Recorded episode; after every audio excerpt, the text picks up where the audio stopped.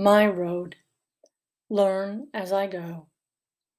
So, I was sitting in the doctor's office, and a mother comes in with the world's cutest toddler. This child could have ousted Shirley Temple off the stage for sheer adorableness. It wasn't just the white bow wrapped around her head, her moccasin slippers, or her bright blue eyes. It was her bubbling enthusiasm for everything and everyone in the room. She was absolutely certain that the world was a wonderful place and everyone was her best friend. As I watched the mini bundle of energy scamper to the nearest toy, her mother followed close behind, her hands at the ready for any slips or trips.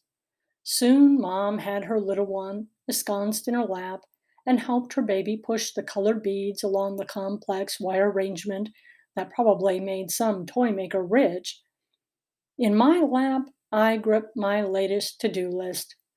Among the usual tasks of the week, I had outlined jobs and assignments for each of my kids.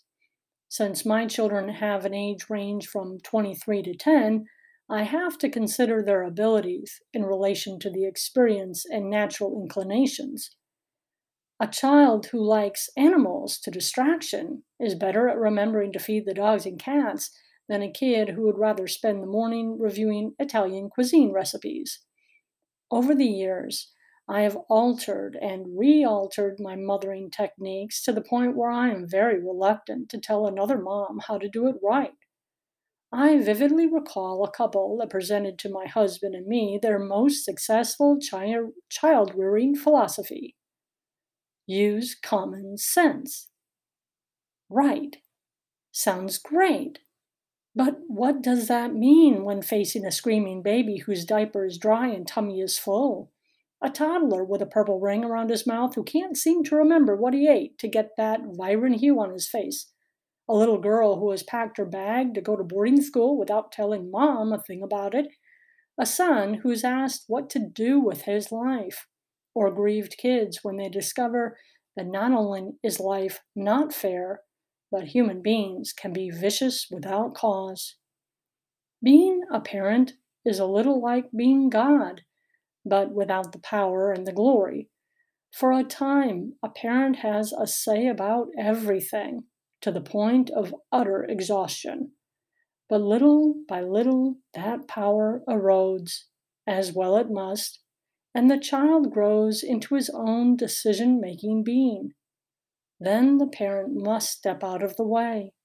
The child must lead. But what about when they don't see the need?